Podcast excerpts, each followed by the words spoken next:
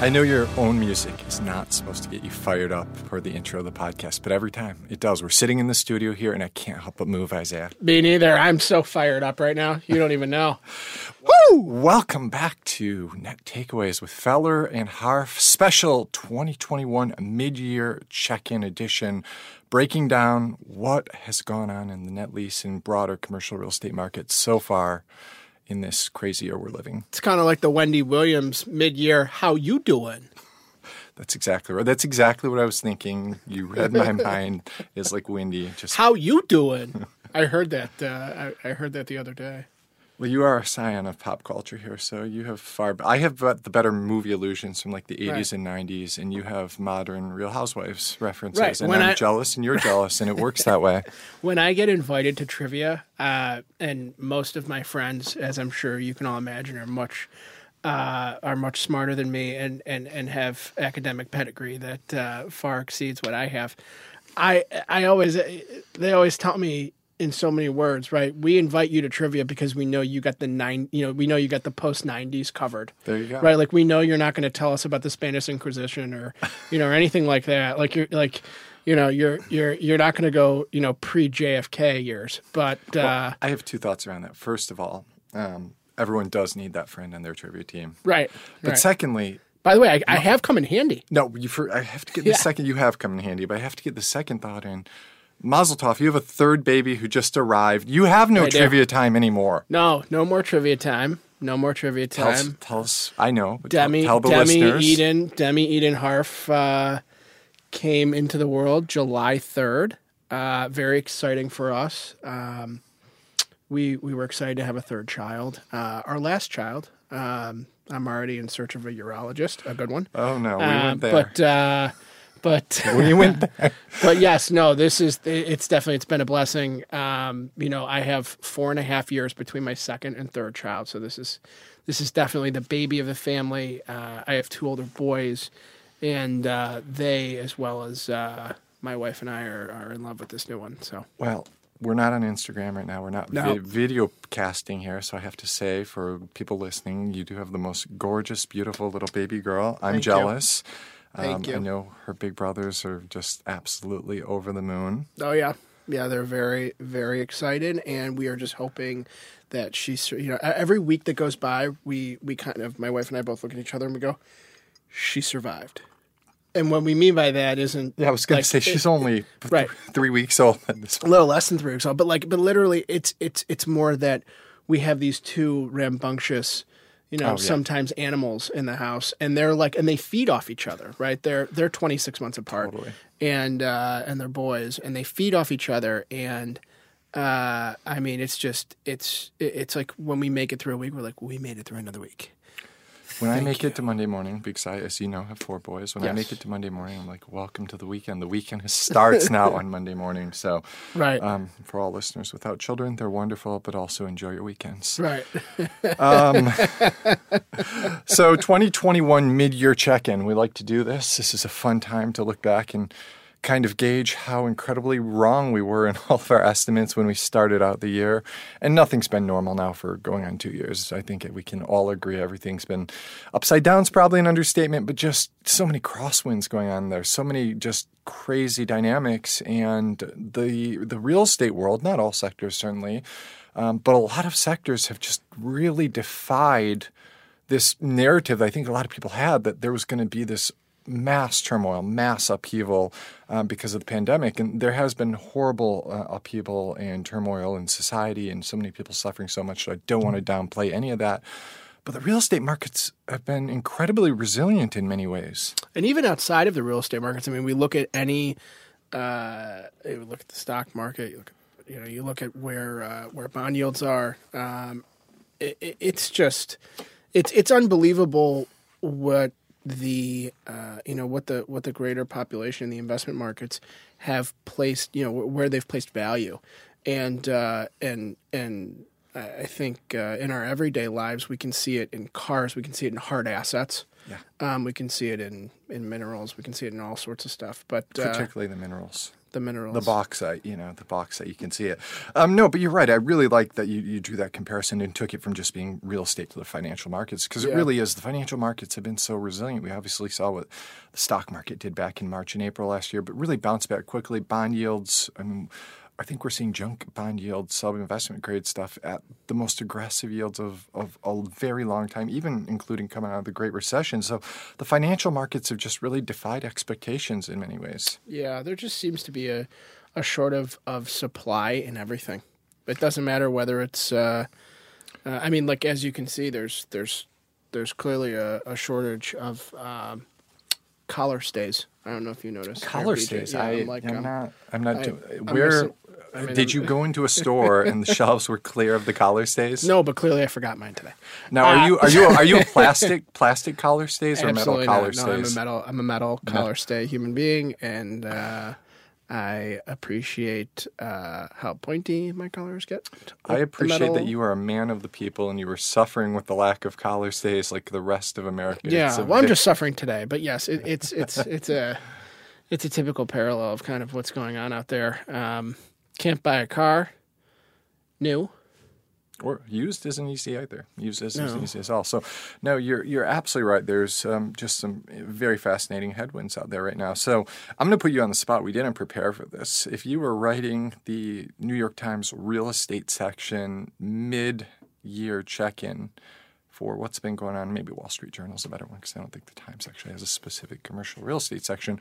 What is the headline for You know, like those like CNBC arrows. You know, There like go. whenever like the, The market is like like whenever the, the arrows, like Up, whenever down, like the, like in the yeah in the uh, in like the lower right hand corner yeah, of the TV. the ticker. The, Yeah, I and- believe that's called a chyron, if I'm not mistaken, isn't it? Something like that. You would I, again, my my I don't have a graduate degree. so- Insert angry listener mail here and actually I don't, have, an, I don't have a graduate degree, and uh, like I said, I get invited to trivia because of the, the pop culture, the pop culture, not uh, not my degree from college. You're But, just uh, stalling for time right now to No, come up with the headline. No, I'm not. No, I I I think it would simply say, uh, yields continue to go down. Investors brace for lower returns, something along those lines, whatever it is, and it, it would. But but more importantly, Which way it would would have arrow the be going? arrow. It would have the arrow graphic, right? Well, if they're talking about yields, the yields would be going down, right? Sure. So, and in, if The they were talking about going if they're talking about values or investor demand, they would be going up. So I think I think you really did kind of. I, I might have said commercial real estate defies expectations or something along those lines, but I, I think yields You're going fancier. down. You're fancier. Well, no, I think they're two different thoughts, but they're similarly related. I think this idea of yields going down is is the central storyline, though, because um, I don't care what sector you're in, and I, we're going to go sector by sector and break this down a little bit. Every sector is headed down in terms of yield right now, and some of those sectors have started newly going down. Office, right? I think Mm-hmm. we'll get back to office in a second. The yields have really started to go down as people have seen what post-pandemic America looks like. Um, but some of them have just kept going down, and obviously the headline here is industrial. That market is just just continues to absolutely defy gravity, and values just continue to skyrocket. Retail, I think we're seeing uh, yields uh, decrease in a big way. Certainly in net lease, I think even multi-tenant retail and power centers are starting to get more traction before we get into breaking down every single sector a little bit further, though, how much of this, Isaiah, is where the Treasury is sitting at right now? And, and before you answer that, just for context, over the last 12 months, we saw the Treasury really try and the 10 year Treasury really try and get up to 1.75%. It looked like it was really going to push through there as um, investors could see post pandemic America. But recently, you know, it settled down from 175, kind of settled into 1.5 for two or three months. And it's just nosedived over the last couple of weeks here. Um, we saw it touch, I think, 1.2%. One, two, Uh, It's come up a little bit, but these are incredibly low treasuries. So, how much of that headline that you just gave us, yields going going down, how much of that is really driven and influenced by where financing is at today? it's funny. I think typically I would say there's there's not much of a relationship, and that right now it's simply driven by supply and demand. But uh, but I actually I I do believe that given we've been in an environment where yields have just been low for our product for a very long time that it it it start you you have to now say look the fact that the 10 years at 127 i think today right that can t- and people can borrow money right in the mid threes that that certainly feels like a situation where people are using the debt to continue to get their dollars out the door and uh, and invest in commercial real estate and invest in our marketplace, which allows them higher yields uh, and certainly depreciation benefits than if they just uh, you know invest in alternative assets. So I you know I'm I'm I maybe a I think a lot of people would say, well, we can talk about the labor shortage, about construction shortage. We can talk about, you know, very few assets on the market, and we can talk about how short-term net lease assets uh, are commanding yields that thus have driven down then the benchmark even further, right? With a, with a typical 15 or 20 year asset, lease term asset. We can say all those things, but at the end of the day, if the if the if the snowball effect keeps going, right, it keeps going because of of of factors like really cheap debt. I think you're right. Um, and I love that you made reference to something I was going to make reference about. I don't think anyone looks at real estate or net lease in a vacuum. I think it really is about what else is available in the financial ecosystem right now. Yeah. We look at where the, the stock market is continues. It's come off a little bit recently as people are worried about what's going on with the Delta variant and is this going to prolong a, a fourth wave? Is this going to drag out the pandemic through Sure. 2021? Those questions are being asked. But generally speaking, the stock market still just defies gravity. I said that earlier about yields. It's really defying gravity as well. And so, I mean, people are sitting here and they're left with a with a choice, a difficult choice probably, but a choice, whatever it, whatever it is. Do I earn nothing holding cash? Do I earn very little holding bonds? Do I put my money in a stock market that is at an all time high? And it's, I think, in that context where people are really looking at real estate and saying that's interesting. And then I think on top of that, they say I can go finance stuff sub 4% easily. Today, you may even be able to get something like 3.5% uh, interest, maybe a 25 year amortization or 30 year amortization. But I mean, you're looking at loan constants that are going to be really realistically somewhere between five and a quarter and 6%.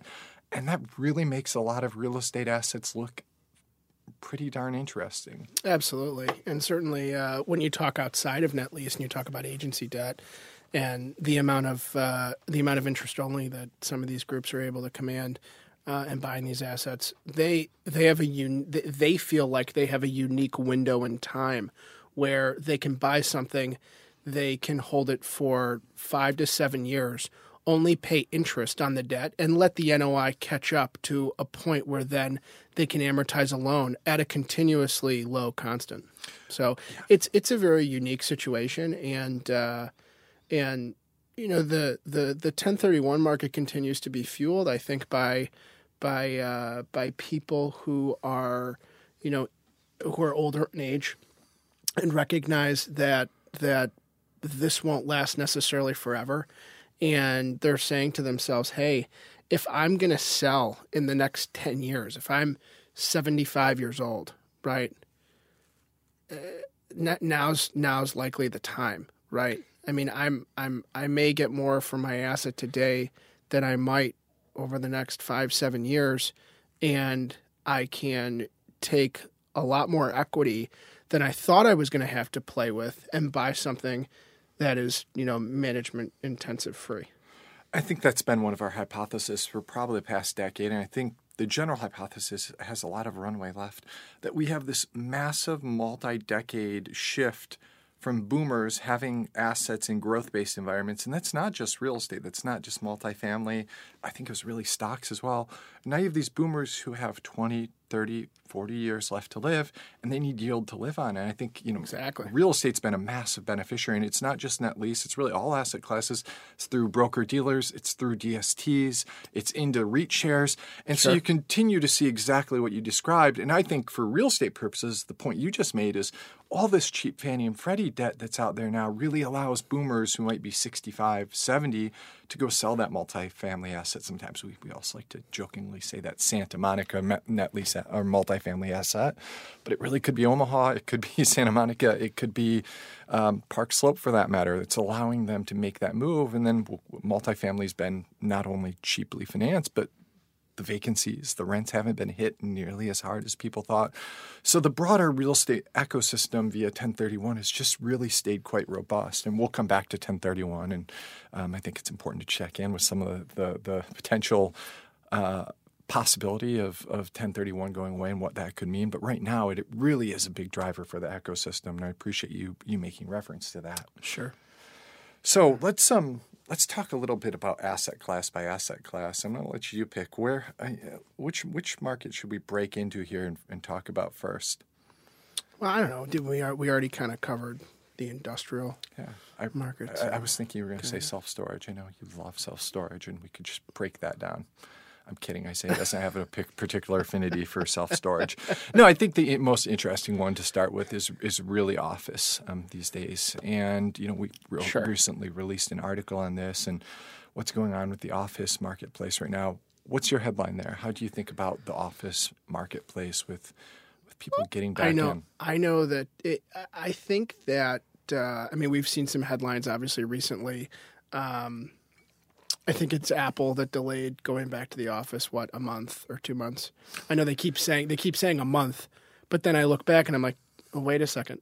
Yeah. That's what they said last month. So I think that ultimately, you know, Fortune 100 companies are realizing that that life is going to be a hybrid. Ultimately, what that hybrid looks like, they're still trying to figure out, and they're still trying to kind of shuffle their deck of cards and and see the leases that they already have signed. Uh, and and understand what's you know what the long term viability of all of the space that they've signed Yeah, is going to look like. I think this is what I'm going to affectionately refer to as survey season right now. Yeah. Because I, I can't tell you the number of people who I've talked to who have gotten these the survey in email, the Right. survey monkey link or whatever it is. Right. Tell us how often you're going to come into the Right. office and if you need your own office, if you want to do sh- that's that's what's going on right now. You have all these planning folks in operations or real estate departments who are really trying to take the temperature of their employees and see is the average week going to be zero days? Is the average week going to be two, three days in the office, or is it going to be five? And I don't think people really know for sure just yet. No, and I totally agree. And I think that, you know, what that translates to is you have, right, you have Fortune 50 companies essentially setting rents in major markets.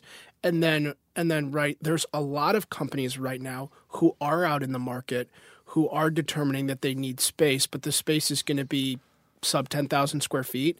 And, you know, they're, they're, uh, they're obviously having to live with where these mar- these larger market participants have set rents and uh, you know, I think that look, everything I'm hearing, especially from the office tenant rep brokers, is that they're very busy, they're very active, but they're but they're likely they're doing a lot of window shopping, and that I think that a lot of these leases will will uh, will come to fruition probably in you know mid to late fall. I saw a fascinating statistic the other day. There's actually a, service, a company that has door monitoring equipment and can actually track the number of opens and look at the occupancy levels relative to back in 2009 or 2019, probably 2009 as well, but in this instance, 2019, and we're only back to about 55% of where we were pre-pandemic. So there's still a lot of runway in terms of this trend playing out. And we talked about that a long time ago. I think a lot of people felt like there was going to be this cata- cataclysmic uh, fallout from this in terms of office. Yeah. But the truth is, the, the lease cycle is so long three, five, ten years that this is going to take some time to play out. And, and you can have the Jamie Dimons of the world. Jamie came out earlier this year, I think it was in April, and said, We're going to be back in the office by September 1st. And, you know, he's he moves the market, he has an impact.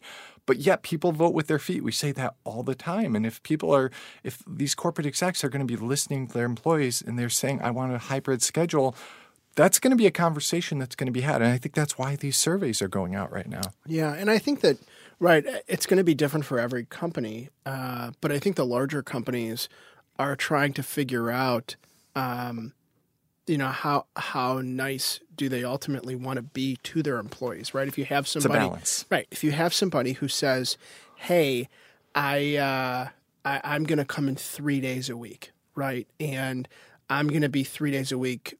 Let's just say hypothetically for the next 10 years, right? Does that person need you know, 200 square feet per body allocated, or is it 75 square feet per body allocated, right? So and those and those are obviously the the the big numbers that these companies are going to have to decide. But but ultimately, when we look at the office market, the top the top the top 10, 15 percent of buildings in every major market that have 15 plus year leases signed with law firms and Fortune 50 companies, uh, these these uh, these these landlords aren't letting their, these tenants off the hook, uh, and so it ultimately is going to come down to um, I, I, mean, I think I think the sublease there's going to be a huge sublease market that's already been shaped. it's already it's, there, but, but, it's going to keep coming. It's going to keep coming, and it's going to come. It's going to come in a different form because I don't. I think the first fallout right during 2020 was just that was com- a knee jerk reaction. Well, it wasn't long term. It was a lot of companies that just over expanded, and they're like middle market yeah. companies, right? They're like, oh gosh, like we thought we were going to need sixty thousand square feet. We're only going to need 10,000 square feet now, get this 50,000 square feet on the market immediately, right? But that's not like, th- those aren't the huge blocks of space in Class A office buildings where you have 15 and 20 year leases signed because they've received massive, massive TI packages. And now you're going to see like much different space over yeah. the next two, three years hit the market that is frankly, it's going to act uh, walk More and fragmented. talk like it's going to act walk and talk like direct space, yeah. right? That that most people just haven't typically been used to looking at if they were looking to either downsize or look at new space. There's going to be a big shadow market that's going to develop and I think landlords are going to feel the headwinds of that more and more and more. And I think uh, we've talked to office tenant brokers. Like, sure. That's a dynamic that they're trying to process still. So sure. I totally agree with you. For me, another huge story that's at play here that doesn't always get talked about is the is the way that this this work from home hybrid model is really different between men and women. I think you've got a lot of working moms who love this. I think it was the WeWork CEO who came out and said something that was kind of tone deaf, like if you're not in the office, you're not taking work seriously or something. And I I think there's some interesting dynamics going here in terms of companies understanding the different breakdowns and different profiles of their workforce. Absolutely, no question. Um, and uh, how how foolish one would be to uh, to say something like that. Um, well, you know, there's motivations there, right? I think that you know, sure. WeWork certainly wants to wants to get the IPO and everything going strong and, and really sure. make that look good. Although I think they already completed the IPO via SPAC, if I'm not mistaken. But there's a lot of crosswinds certainly there. We crosswinds a word we say all the time. Let's pivot a little bit and talk about retail because that's the other market that's been really disruptive. What's your headline on retail these days, Isaiah? Um, uh, gosh some re- uh, some retailers struggle, but the market says you'd never know. The market says you never know. It was kind of like a Real Housewives like peach tagline. I can see you, you know, turning like, around with the retail shopping bag and say, "Some retailers, yeah. you got to say there's got to be more sultriness to that." Though. Yeah, I know. I, I it's like diamonds are forever, but are they? Like something, you know, like something, you know. Um, no, I think I think you're right. I mean, my headline maybe would be metamorphosis because that's what we've seen. I think um, the group think, so to speak, or the group fear, maybe a better way of putting it.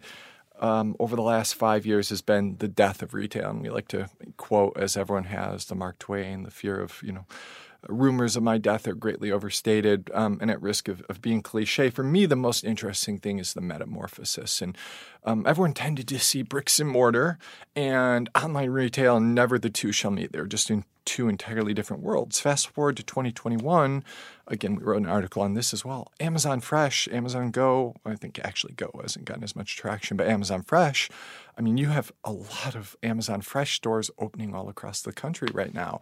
And I mean, that really is the merger of online and bricks and mortar. And we see this on app based ordering. All the restaurateurs have figured that out. For me, that's really the most fascinating thing about the last 18 months for retail is it has not been the death of retail whatsoever. It's been the acceleration of the metamorphosis. Think at the end of 2019, we still had five or maybe seven years of metamorphosis to go. Sure. And really, what happened is the pandemic made all of these retailers, I don't care if you were Party City, I don't care if you were um, uh, Whole Foods, grocery stores, restaurants, it made them figure out how to speed up that change because rather than doing it over years, they had to do it in months. I, yeah, and I think what's really interesting is that right, we take a market that that is still uh, coming out of the Great Recession from 2008, 2009, 2010. And we really haven't had a full uh, commercial real estate market cycle. But within that time period, right, think about how we as consumers and, and as researchers have thought about retail, right?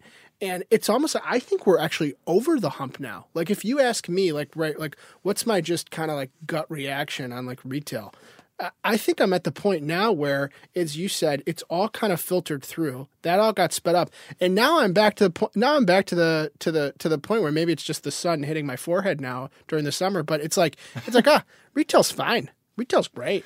Retail's like re- retail. Like I would invest in retail. Look at look at. I mean, look at the lines out the door for you know Velvet Taco. Look at the lines out the door for Jeni's ice cream. Look at the lines out the door for for uh, for for for honest wipes. I mean, well, it's just it's it's it's crazy town. We've gotten to the point where the greatest threat to retail today is not retail; it's getting workers to be in this retail, and I think that's right. that's telling, right? That's right. how many signs do we see of Wendy's with oh closed early because can't find employees?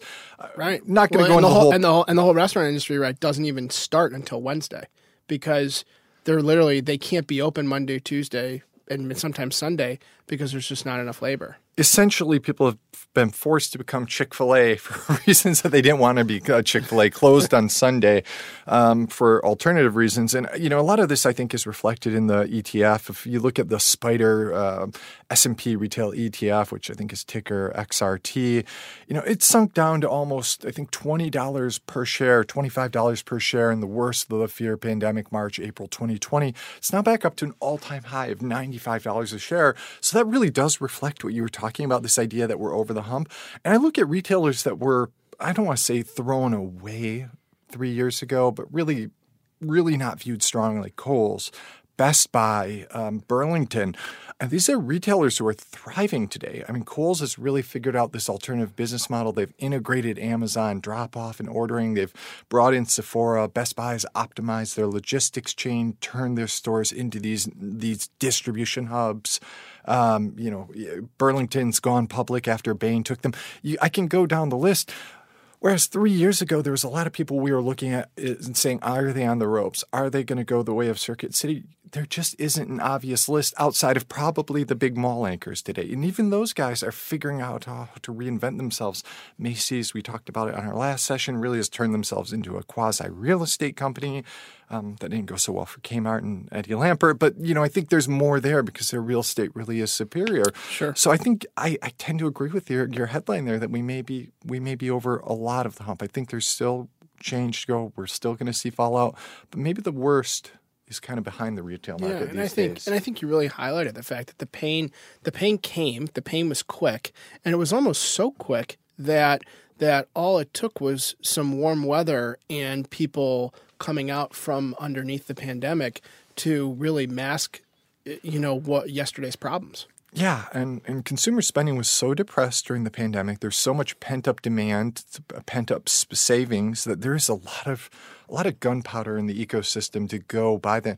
We've talked about this this idea. I think we wrote about it of this of the 21st century's own version of the Roaring Twenties, and that's going to be a major boost and a major headwind or tailwind. I'm sorry for retail over over the next few years. I don't think this is a six month trend. I you know no, you, I don't either. Try and book a trip right now. Try and go to Florida. Try and go anywhere you're going to have a hard time going anywhere. And people are doing a lot of staycations this summer.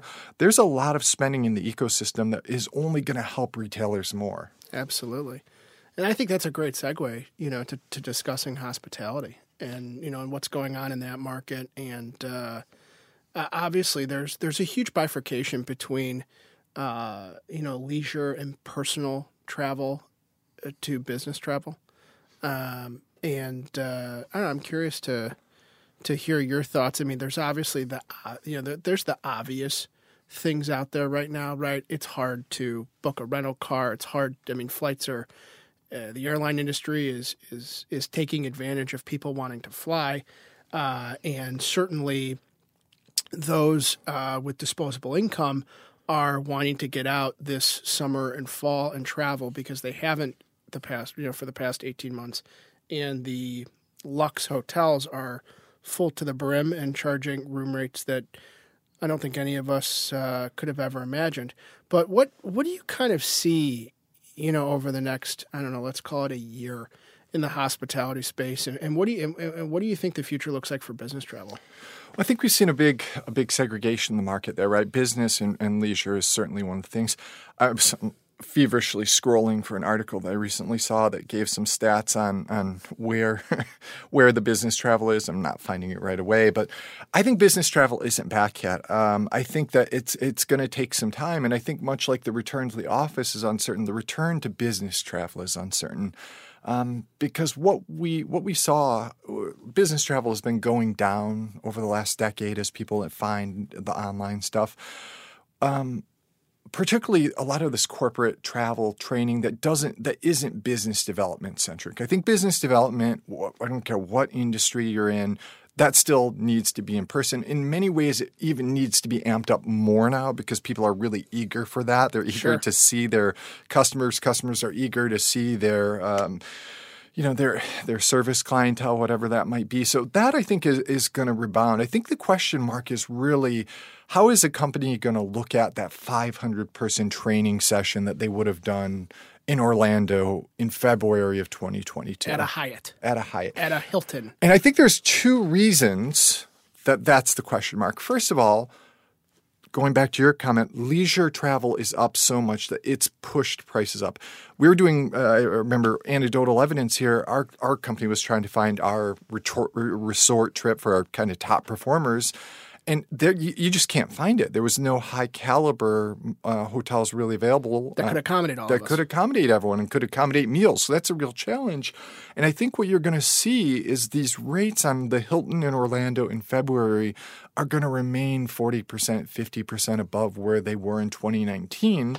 And the companies are going to have to make a calculation. Do we go do that to that you know 500 person training, whatever that might be in Orlando, even though our cost is going to be 25 or 30 percent higher, or do we do this remote? And those questions, much like employees returning to the office, they're still being answered. So for me, the biggest question mark and X factor about the hospitality and business travel is really those those non-business development segment.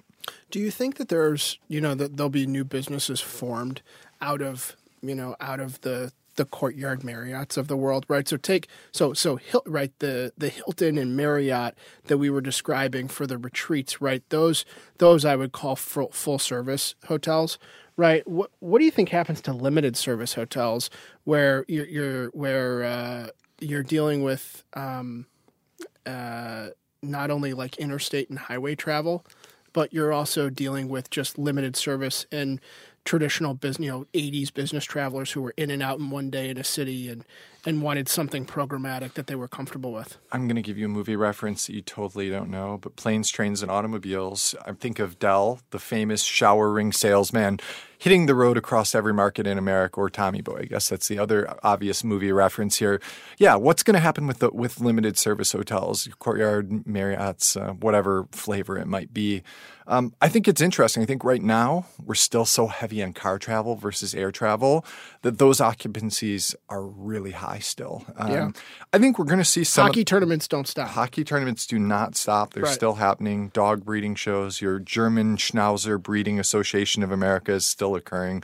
in Canton, Ohio? Or where are they it's somewhere. I don't know. It, Canton sounds. Did I just diss Canton, Ohio, by the way? well, it's I only if you're to. dissing German Schnauzers, you know, miniature. to. I love miniature Schnauzers. I grew up with miniature Schnauzers, so there's no shame in the Schnauzer game. and I didn't mean to diss Canton, Ohio. God.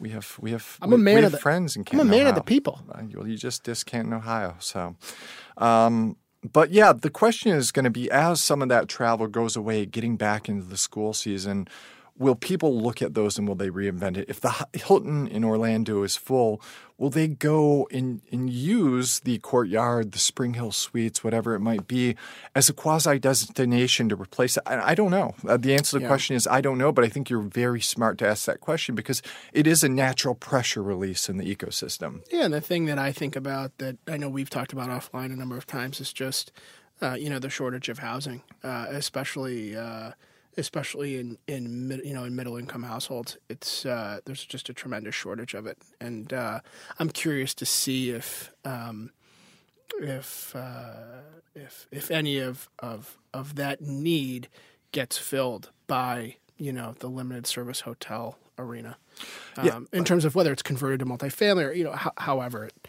however it may be. Certainly not commercial real estate, but the housing market is a huge question mark right now. I think we've seen some of the pressure of price escalations come out. I don't think we've seen the the prices start to come back down. I don't think we will, much like the commercial real estate market is fueled by cheap debt right now and yields driven there.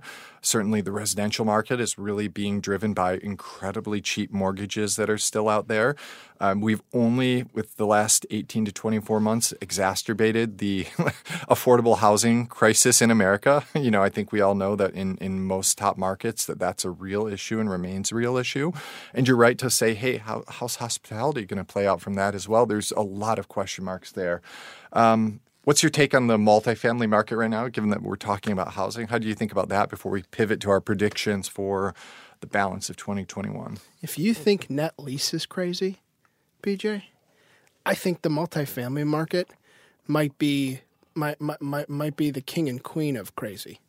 Uh, yields are in the threes uh, for new construction product in uh, populous growing cities, uh, as far as cap rates go. Um, literally people people are tying up assets and they're getting offers for 10 20 30 million dollars uh, more while they're under contract on assets that are you know 100 plus million dollars in size um, it, it, it's it's a it's it's the perfect combination of institutions having thesis surrounding you know long-term viability of multifamily and NOI growth and populous growth and and it converging with you know cheaper debt than we've ever seen. And it's it's it's just it's just out of control.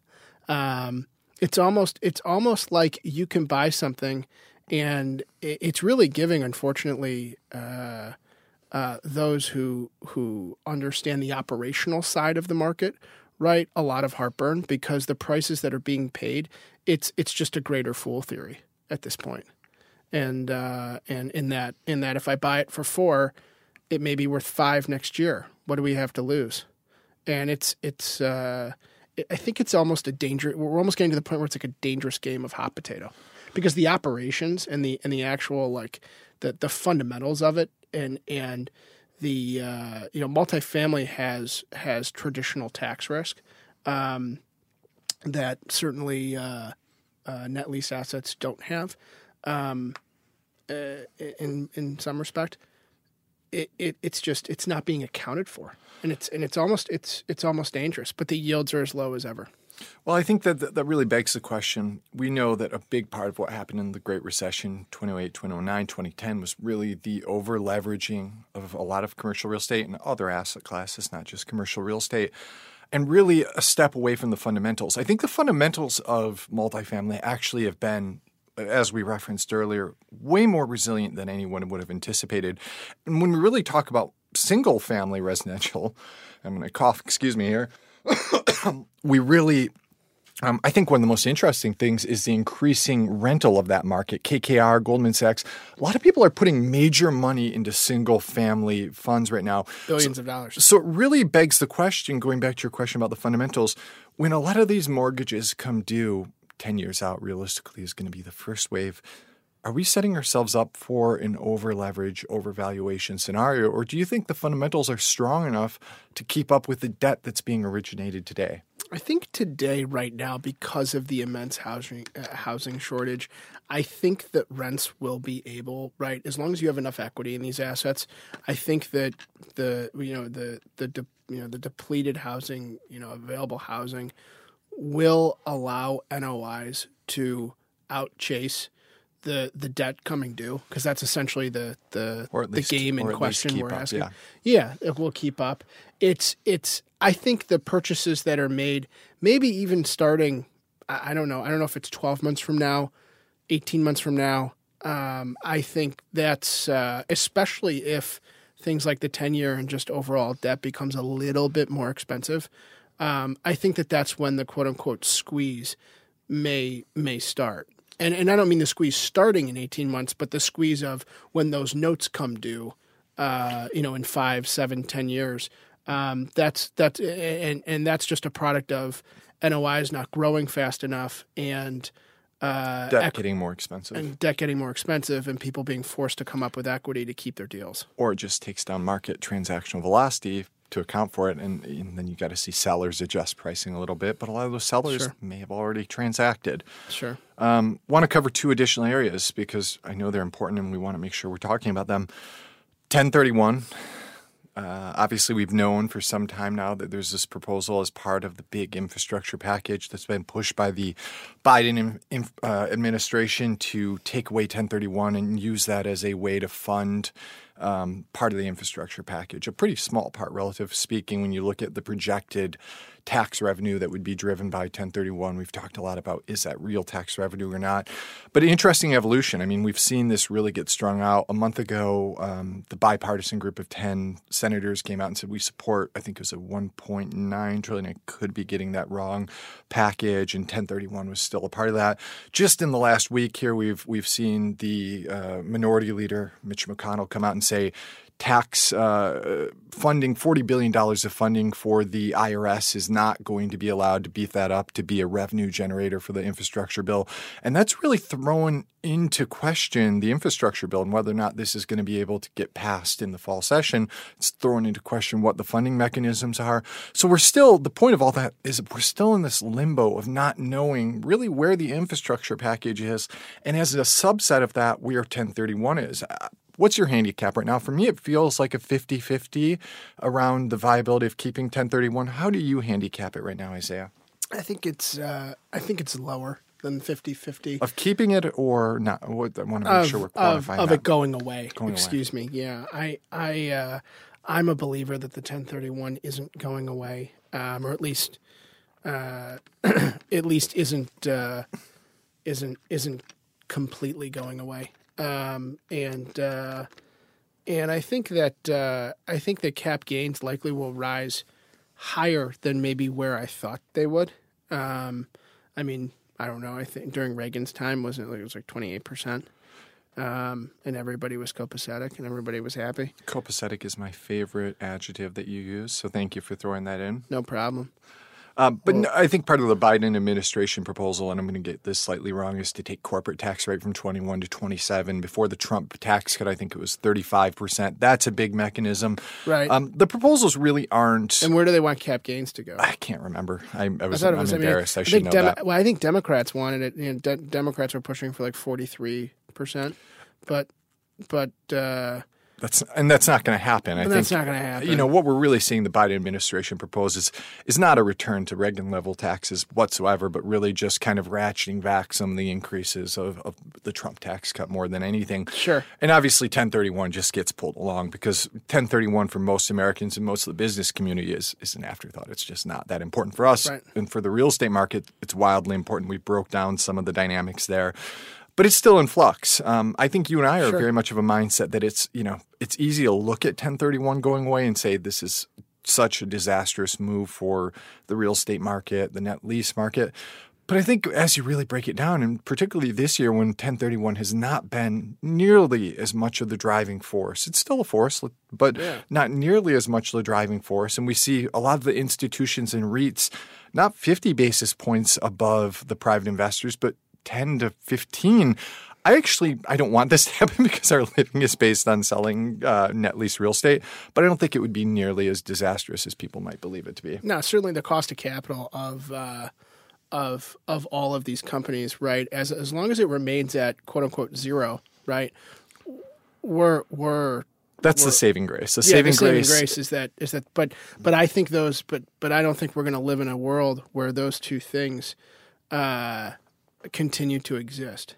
So I think you are right. Um, the cheap yields have really taken a lot of the pressure out of the system, and they will go up at some point. Invariably, I don't think we're going to have a decade of Japanese level sub, you know, sub zero percent effective r- rates. Um, so, th- but that's helping in the short run. sure. So I think that's another great segue. Fourth use of segue in this session. We got to find a thesaurus. We can use something besides segue, transition maybe. Your predictions for the balance of 2021. And this is hard for me. We have we've had this conversation with clients over the past couple of weeks. It's not easy for me to talk about and think about how a lot of this is going to play out. And maybe a lot of that is because there's so many crosswinds. Um, but how do you see the balance of 2021 playing out? Is it more of the same? Do you see some disruptions on the on the horizon? I think it's more of the same through call it September, October, and as I say, as like as, as the weather's still warm. Um, I think that uh, we're even starting to kind of see it in the housing market where, um, unless you're really in one of these cities that's growing by, you know, three, four hundred people a day, right? Unless you're in a city like that, like a know, like a Nashville, like an Austin, um, like some of these communities in Arizona or some of these communities in South Carolina. Um, unless you're really in something like that, I mean, what we're seeing in the housing market right now is that is that we we've kind of peaked. A lot of the pressure is coming, being let out of that Yeah. that balloon. Yeah, we've kind of peaked, and uh, and I mean, there's still a lot of chasing, and there's still a lot of you know craziness going on. I'm not trying to say there isn't, but I think that there's just a little less of it. And so when you start to see a little less of it, I tend to believe that you know maybe it's not maybe it's not uh, the start of football season, but maybe it's midway through football season where we see uh, interest rates rise a little bit and we start to see things slow down just a touch. I think the X factor right now, we can't disregard. It's the Delta variant. We've seen cases rise 150%. You've got some really intense outbreaks in Missouri, Arkansas, Florida. That that's the X factor for me. I think if you know we remain 30% unvaccinated as a country, and I'm not taking a position there one way or the other. Um, well, actually, I will get vaccinated. Um, uh, that's it's going to be really interesting to see if those cases keep going up. If we see mask mandates return as we have in LA, could that be a real impact factor? I, I kind of believe people are going to keep living at this point. I think there's so much fatigue that people are going to say if you didn't get vaccinated, you didn't get vaccinated. I hope that there isn't that degree of of disregard, but that's for me a big factor I'm watching right now on a daily basis. Yeah, and I think unless it's uh, unless it's it's it's a it's a city or state mandated uh, thing where they fine you or the or, or retailers won't let you in the door without a mask. I think people are honestly. I think people are done with them. I don't care what uh, you know. I don't care what mayors or city officials say. I think there's a lot of vaccinated people who, uh, you know, right or wrong. I'm not here to you know tell you how to live your life, but I think there's a lot of people who simply just won't listen. Yeah.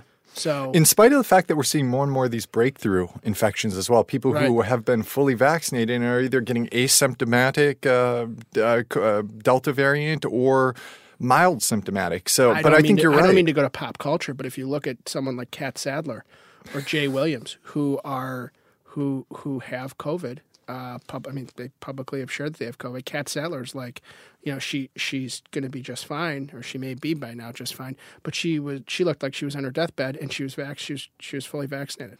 yeah. So this Delta variant is It's nothing, joke. nothing to mess with. No, No. joke at all. So that's a big thing. ICSC's rebrand. Hot take on that? Did you see it? Rebrand. They announced their rebrand um, literally four days ago, I think. They're no longer International Council of Shopping Centers. I'm going to slaughter this. Apologies to anyone at ICSC who may listen to this. I believe it's International Commerce. I'm going to look it up. I'm going to really skew this. yeah, I'm not. I, I I'm unaware of this See him? as a as a card carrying uh, ICSC member. Let's look it up. We're going to find it. ICSC is now officially. Oh, my fingers can't type today. Because I got to get your reaction to this. You're Yeah, I'm you're you're like Donny Deutsch. You're marketing Yeah, I'm like I'm like on the edge of my seat right now. bold redefinition. Oh, that link's Oh. not working. Innovating commerce serving communities. The long pause as I say that, reacting. Oh no, I know. he's not feeling it. I'm not. No, I don't know. You know, in some ways, I hate the title. I really do. But in other ways, let's be honest, we have seen that, right? ICSC, you go to any conference over the last couple of years, it really has been more than just retail. It's been mixed use centers. There's some truth to this, but I think they could have done better with the acronym. Yeah. Yeah. I would have liked to have been in that whiteboarding session. I would have had the thesaurus out. I'm like, no, I think I think Yeah, we can Abe- find a better eye. Yeah, you know, I mean, my good friend Abe, right? Who you know, who's uh, Is this Abe? how? Yeah, how old is he? Seventy eight now, yes, or is he seventy nine? he could be either. Yeah, you know him. You know, he, he's look. I'm looking for some tenants in my shopping centers here. You know, he's not. He's not. uh He's not. He's, I don't know if he's Abe not is, new gen. is, is he's not IC new gen. I That's don't what know I'm if- saying. He's not walking. Yeah, he's he's like. I used to walk around the show with my with my you know with the with the with the lanyard, so everybody knew my name, and I had that thing in the front of me, and you know it was great. But you know, that you know, I'm just looking for some tenants. Looking for some tenants. Trying to find some. You got any tenants, Isaiah? See, I do a I'm horrible for- Abe accent. You do. tenants. But Abe, and then Abe goes, you know, he goes back to Syosset, and he. Uh, He's Abe's also the one who has like the tag on his ICSC lanyard that says 50 years in attendance because Right. he's becoming he's been coming for 50 years. Right. And But he right, but but but Abe uh, Abe isn't unfortunately necessarily you know a fair representation of uh, of of who's walking around the show anymore. So I or who's better, more importantly, who's paying for the show, and the people paying for the show are the big dollar, you know, Simons and pick your other retailers who are who are throwing down the big money for the hundred thousand dollar booth in Vegas or New York or whatever other conference. yeah. I mean, I think it's even come you know it's come to financial firms and it's come to it's even come to our space, in the net lease business. There's a number of uh, big boosts The big big put on by net lease That's right. professionals. Well, I think that's it for our 2021 mid-year check-in on how NetLease is going. Um, save this episode so in six months, when everything has gone in the other direction from what we've guessed, you can openly mock us and send us hate mail. Uh, we'll be looking forward to that. But until our next episode, keep on making deals.